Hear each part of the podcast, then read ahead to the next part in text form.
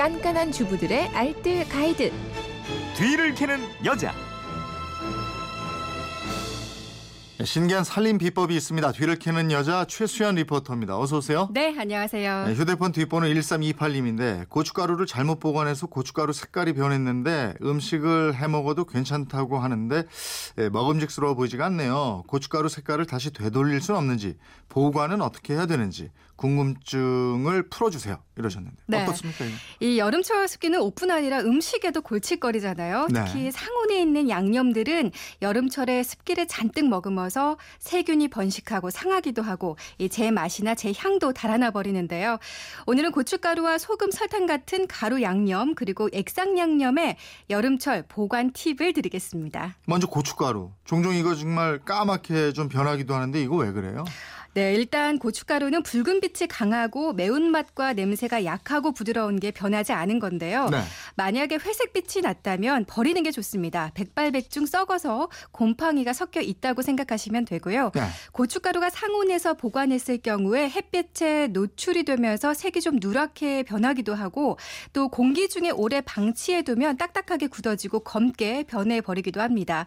만약 이렇게 색깔이 검붉게 변했다면 다시 재색을 되찾기는 어렵습니다. 네. 하지만 상한 건 아니니까 버리지 마시고요. 이 파나 마늘, 깨를 넣어서 다대기 나 양념장으로 활용을 할 수 있습니다. 음.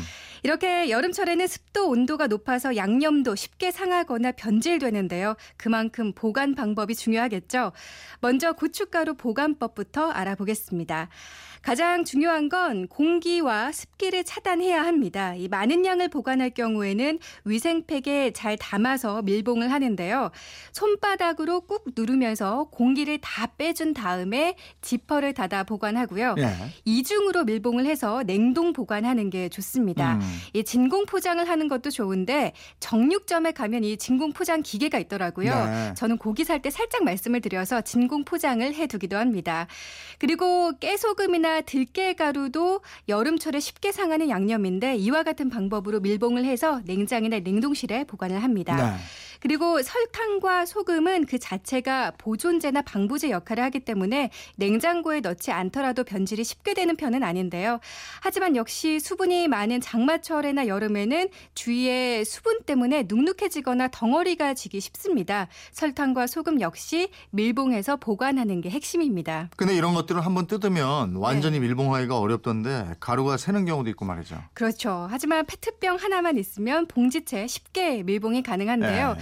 먼저 페트병 입구를 잘라줍니다. 이 페트병 입구는 내용물이 들어갈 비닐이나 종이 봉투보다 크기를 작게 자르고요. 이 잘려나간 설탕 비닐 용기 구멍에 페트병에 잘라낸 부분을 넣는데요.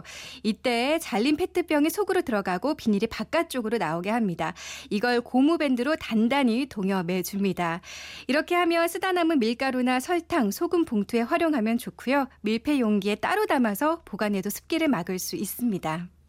그리고 왜 액상 종류 있잖아요. 기름 종류 양념. 이런 건 네네. 어떻게 보관해요? 어, 특히 기름류는 개봉하면서 산패가 시작되는데요. 햇빛이나 물에 들어가면 산패하기 때문에 이 역시 반드시 밀봉을 해서 보관하는 게 좋습니다. 색이 짙은 유리병에 담아 보관을 하고요. 온도가 높아도 산패 위험이 있기 때문에 불 옆에 두지 않고 빛이 들지 않는 서늘한 곳에 보관을 합니다. 특히 들기름은 리놀렌산 성분이 산화가 빨리 촉진되기 때문에 반드시 냉장 보관을 해야 하고요. 콩기름이나 올리브유는 실온에 보관해도 괜찮지만 서늘하고 어두운 곳에서 보관을 하는 게 좋습니다. 네, 알겠습니다. 지금까지 뒤를 캐는 여자 최수연 리포터였습니다. 고맙습니다. 네, 고맙습니다.